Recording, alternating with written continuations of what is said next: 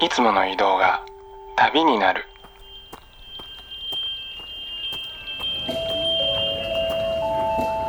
音で巡る30分間の小旅行へご案内します。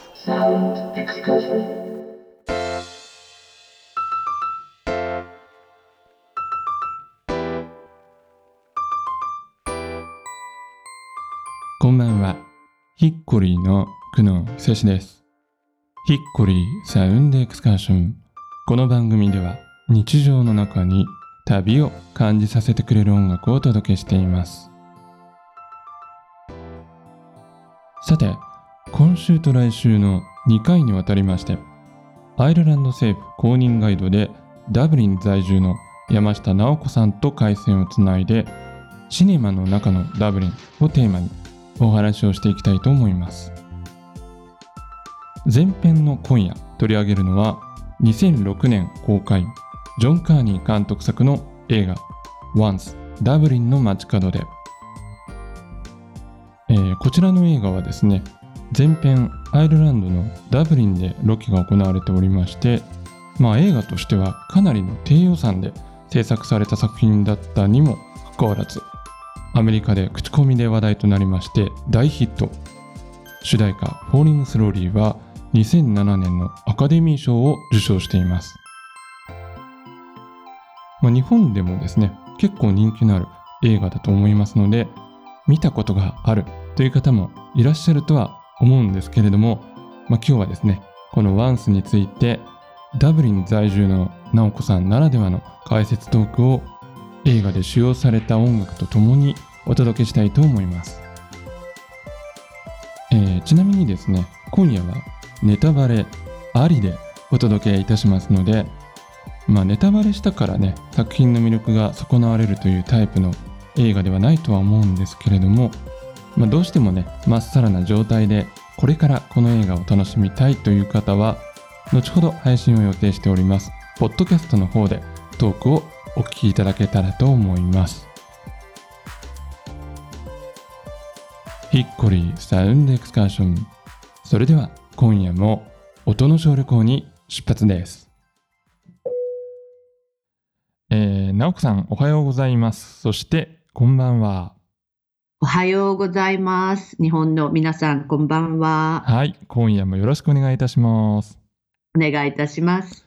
さて直子さんとねこうやってスカイプでお話しするのは、えー、なんと1年ぶりとなりましてねお久しぶりですよねはい、そうですね。ね一年も経った気がしないですけど。そうですね そうそうあの昨年の12月にはねちょっとコメントだけではねお寄せいただいたんですけれども、まあ、お久しぶりの登場ということで今現在のアイルランドダブリンの様子というのはいかがでしょうかね？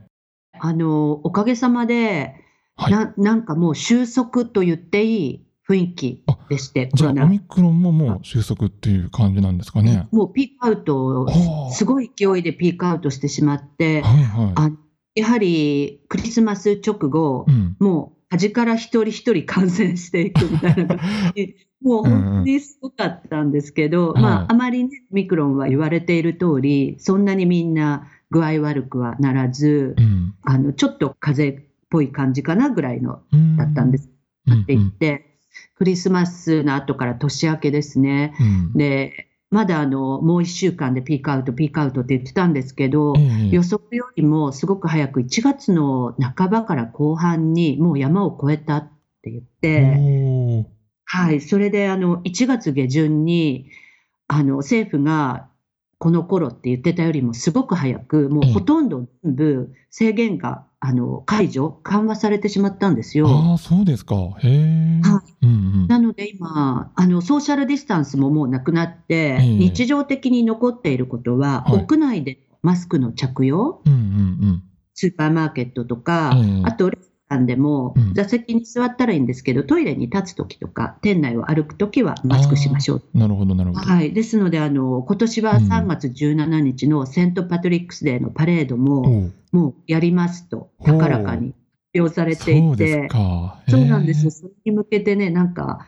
観光の誘致とえか、うん。いろんなイベントとかも次々発表されたり、解禁されたりして、うん。スポーツもフルキャパシティで観戦できるようになって、なんか急にうわーっとな、なんか、元の世界に戻っちゃったんです。ちょっとあれですね、アイルランド、まあ、ヨーロッパ全体かもしれないですけど、日本よりもちょっと進んでるかもしれないですね、その点においてはね。そうですね、うんあの、ウイルスの感染の状況のタイミングだと思うんですけれども、はいはいはい。あ多分考え方がですね、あの、オミクロン株がもうこんなにみんなかかっちゃったらう、ん。制限してももうしょうがないし、病院の、はい、病床とかは逼迫してないから、このうん再度始めた制限はオミクロン株のためだったから、うんもうそれは必要ないから取りましょうみたいな感じへだったんです。え。まあ、ある意味集団免疫みたいなね、じゃあ感じですかね。はい。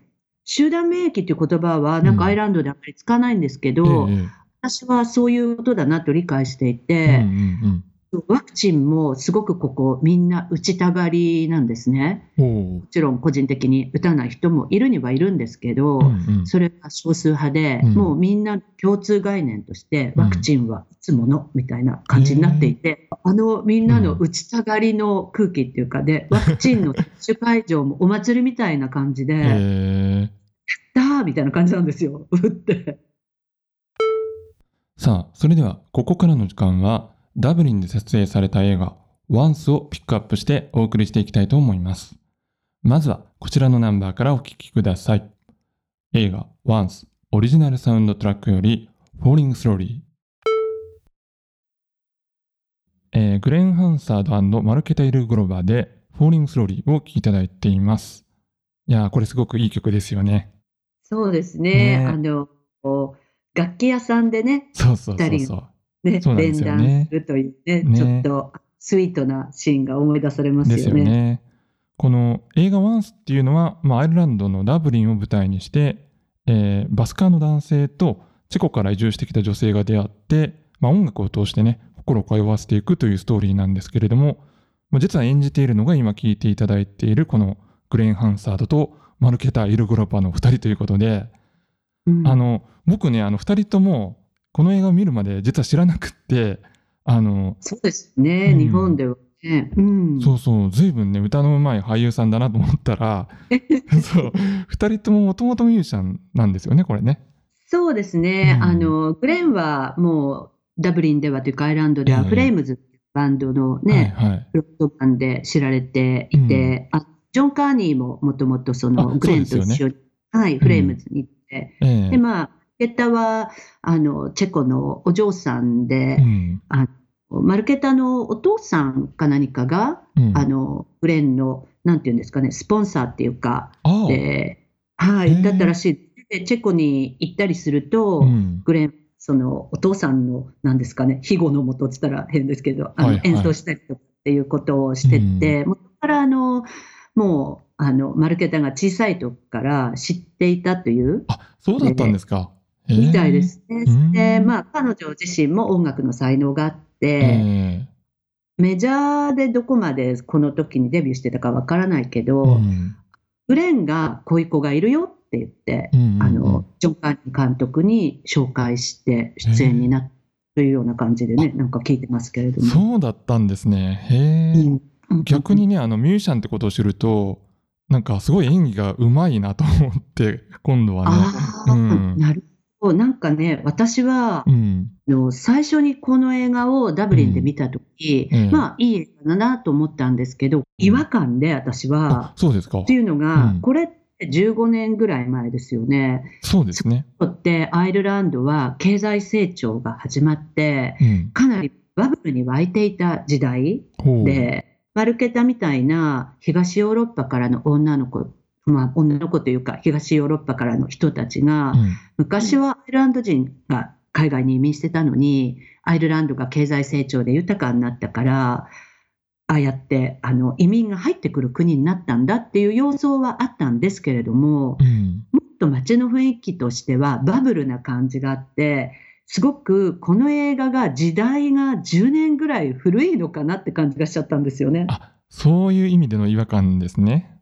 はい。で。うん。そうあとは、グレン・ハンサードが、なんか、なんだろう、グレンじゃない人を演じてるみたいな。そうですか。はいはいはい。なんか、あの、そんなに私も詳しくしてたわけじゃないけど、ミュージシャンが演じてるとかっていうことうんうも、んなんかちょっと、ああの不思議な違和感みたいなのがあって、ま今、はい、今改めて見ると、うんこれ名作だな、いい作品だなと思うんですけど、うんうん見たら、なんかちょっと居心地悪い感じがちょっとあった。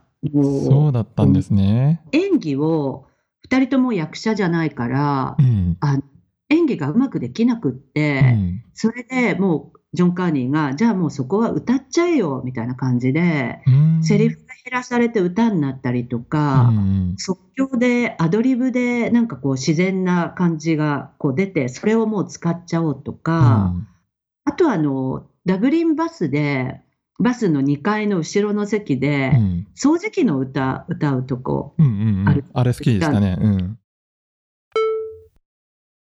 いいですよね。いいですね。あれもなんかちょっと記憶が不確かなんですけど、うん。どうやら即興で、グレンはい、バババとか作って、うんうん。それであのカメラさんがあの、これってすごく低予算でハンディキャムで撮ったとかってね、後々から言われてましたけど、なんかカメラさんが歌がおかしくて笑っちゃって、なんか揺れちゃってるって、あのバスも揺れるし、そうか。へえ。それは面白いうん。はい、そのまま使ってるから、うん。なんか、あの、なんだろう、あの、芸術大学の学生が卒業制作で作ったみたいな、うんうん。ちょっと素人っぽさとか、ドキュメンタリーっぽさとかわざと出てて、出てますね。はね、い。で、うん。本当に、あとまあ、ダブリンの人だったら、まあ、もしくはダブリンに来たことがある人だったら、景色も見覚えがあったりするし、うんそのまま自然体って感じでね。う、んで、あの、うん二人は、この、あの、映画の撮影中に本当のカップルになってあ、そうなんですか？へえ。はい。撮影後しばらくカップルとして、うんあの、日本へ、モーションで二人がね、あの、コンサートに行ったりした時はうんカップルだったみたいですよ。そうですか？なんかちょっと許せない感じになってきましたね。そうそうなんですよ。そうでね、この映画をね、見るとうんね、そう、その許せない感じがうんね、ね、うんあの、ちょっと気恥ずかしいっていうかね、ああ、そっか。いい映画で名作なんだけど、えなんとなくアイルランド人はうん、ちょっと厄介もあるんじゃないえ。かな。はいはい。僕も今、やっかんでますね。もう、急激に今、やっかんでますね。はい。うん。なんか、ずるいみたいなね。で、二人でオスカーも取っちゃってみたいな。そうですよね。うん。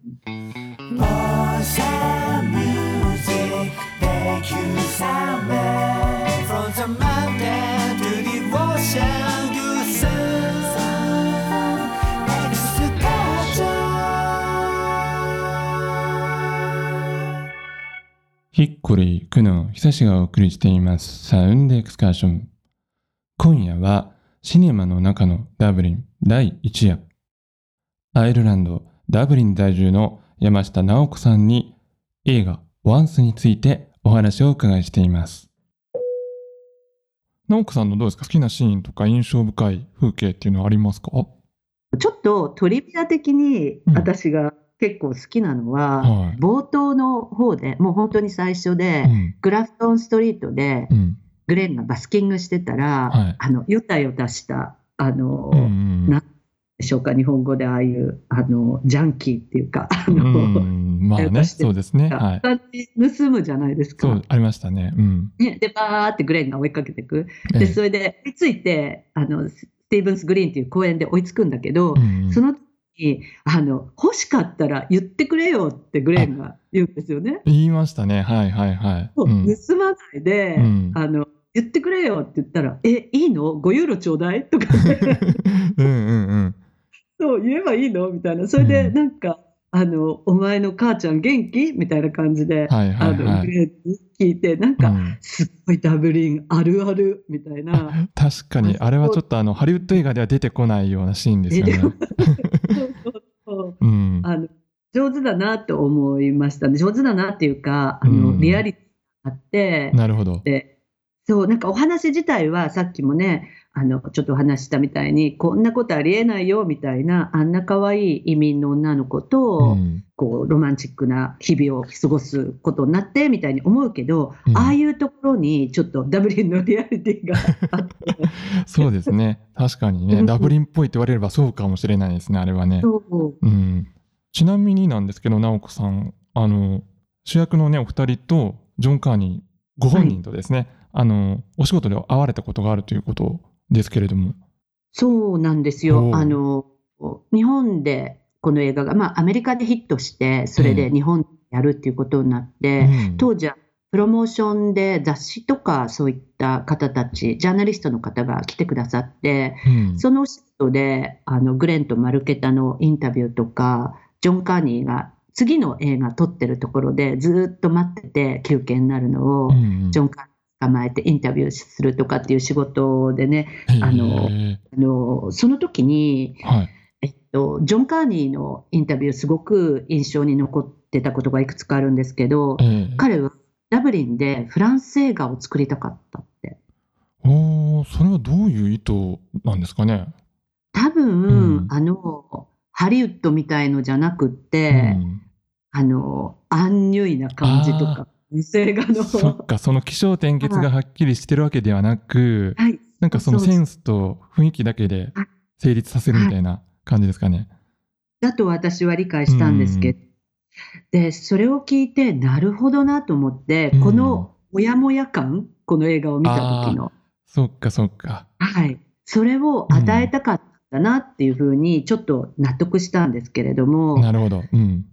はい、あのでもダブリンの街はうん。リアルじゃないですか、結構場所がはっきりここはどこってわかるうし、う多分グレンとかグレン・ハンサードとかジョン・カーニーが若い頃、ミュージシャンを目指してた時に、うん。うろうろしてた界隈、えーうん。なんですね。テンプルバーとか、グラフトンストリートとか、うん。今もね、バスカーの登竜門みたいな、バスキングの登竜門みたいになそうなんですね。うん。なんていうか、そういう、本当にダブリンなんだけれども、場所は、うん。そのフランス映画を作りたかったっていうので、うんあすごいなんかこの監督はダブリンの街をパリの街に昇華させてくれたのねって私はすごく感動しました。エンディングの確かにあのモヤモヤ感の残る感じもフランス映画ですよね。あれはね。そうなんですよ。で、うんそれ言ってもいいですか、あいいですいいですよ。はい。あの、エンディング2パターンあったんですって。そうなんですか。あそれは知らなかった。うん。で、あの、ちょっと私の記憶によるとですね、もう一つのパターンは、あの、えっと、二人はすれ違ったまま、あの、それぞれグレンは行っちゃうじゃないですか。うん。最後会わないですよね。そうですね。あの会いうに。ん。はい。でも、もう一個のパターンはですね、空港で実際に撮影したらしいんですけど、ええ。あの、空港のエスカレーターですれ違うっていうシーンを撮影したんですって。で、まあ、あの、グレンが登っていってマルケタが降りてくるのうか、ん。おそらくグレンはロンドンに行く、マルケタは、あの、うん夫、チェコから来る夫を迎えに空港に来た。あはい。なんかそういうイメージで、二人があーってこうすれ違うシーンを撮影したらしいんですけど。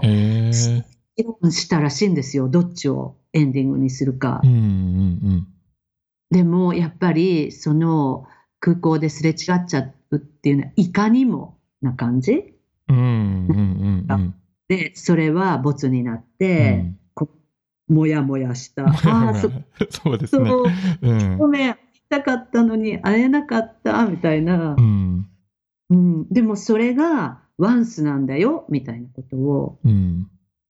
あのージョン・カーニーが説明してくれて、すごく印象深かったんですけど、あの、要するに、ワンスって、あの、ちょっと条件の文章で使う言葉っていうか、はい。ひとたび、あの、こういう選択をしてたら、まあ、もし、みたいな、ひとたびお金持ちになってたらとか、ひとたび夢が叶ってたらとか、そっか。うん。はいうん、なんかもしかしてちょっと日本ではニュアンスが違う感じのキャッチにしてたかもしれない。あの、えっと、一生で一度だけみたいなうん。キャッチでこの映画を宣伝してたかもしれないんですけど、まあ、それも、ははいい、はいありなんですけど、うんニーが言っててなるほどと思ったのは、あの、ひとたびこの決心がこうだったらとか、なんていうか、うん。あの、道の分かれ道みたいな、うん。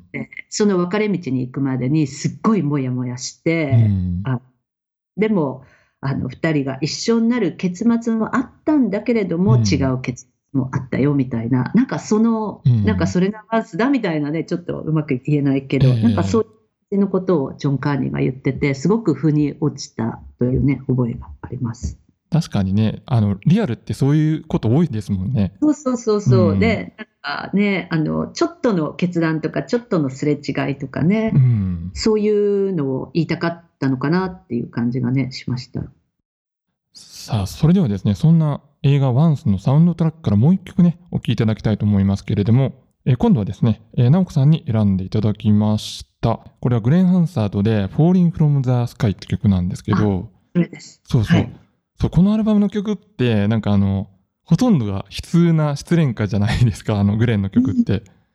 そう、その中にあってね、この曲はちょっとあの、砂漠のオアシス的な存在というか、ポップでね。そうです。ねうんそれ、印象深かったです。そうですよ。ね。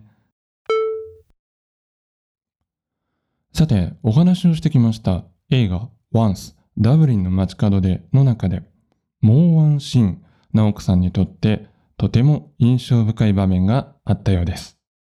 最後にそちらのお話を聞いてみましょもうなんか、あの、号泣しちゃったシーンとかもあって、今回あ、見直して。う。そうですか。へえ。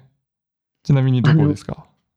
お父さんのとこ、あの、グレンうんがうんうん。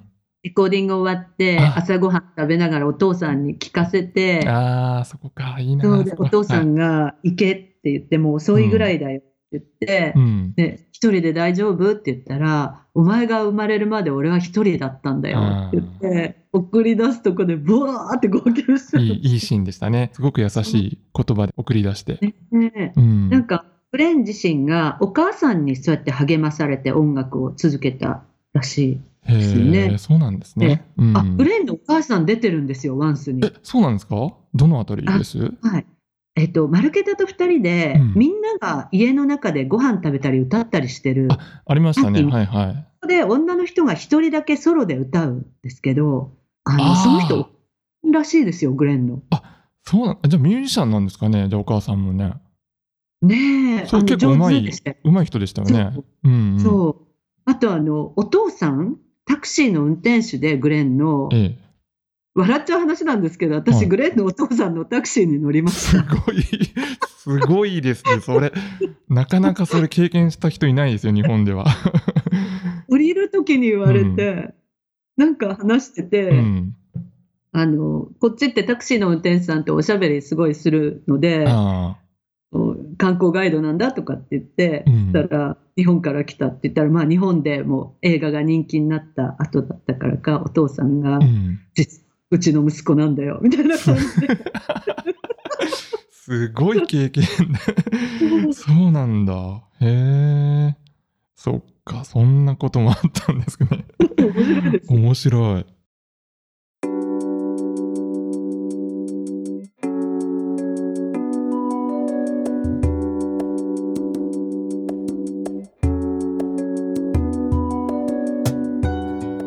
お送りしてまいりましたヒッコリーサウンドエクスカーションお別れの時間となりました。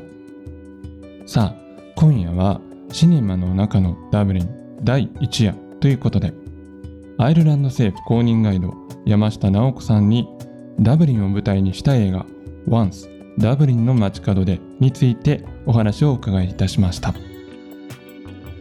まあ今回ですね、まあ、僕も久しぶりにもう一度見てみたんですけれどもあのハンディカムで撮ったという映像がですね、まあ、チープというよりは逆に臨場感を出していて観光地ではないダブリンの街中にすっと入り込めたような気がしました、えーそしてですね今夜直子さんのお話を聞いて個人的にショックが大きかったのが、まあ、なんといってもですね主演のグレンとマルケタが、まあ、映画の中ではお互いに惹かれ合いながらも別々の道を歩むみたいな奥ゆかしいエンディングが描かれていたのにもかかわらず現実では撮影の途中から実際にお付き合いされていたということでうんこれはですね、まあ、別にスクープとかの話ではなくてただ単純に僕が知らなかっただけなんですけれどもそうですねもう僕がもう20歳若かったら、まあ、今手元にあるこのサウンドトラック CD をもう真っ二つに 割ってたかもしれないですけれどもね。まあそれは 冗談なんですけれども。まあグレンさんはねかっこいいから。まあ才能のあるソウルフルなシンガーだし。まあいいんじゃないですかね。えー、今宵は寂しく一杯スコッチでも煽りたいなと思っております。さて、えー、直子さんとお届けするシネマの中のダブリン。来週も引き続きお送りいたします。来週ピックアップする映画は同じくジョン・カーニー監督のシング・ストリート、まあ、こちらもねとても人気のある映画なんですけれども、まあ、来週もあのネタバレ全開でお届けいたしますので、まあ、興味のある方はですね事前に見ておいていただくとより直子さんとのトークをお楽しみいただけるかと思います。ぜひチェックをしてみてください。それでは来週も同じ時間に旅をしましょう。ヒッコリーサウンドエクスカーション。ナビゲーターは久野久志でした。バイバイ。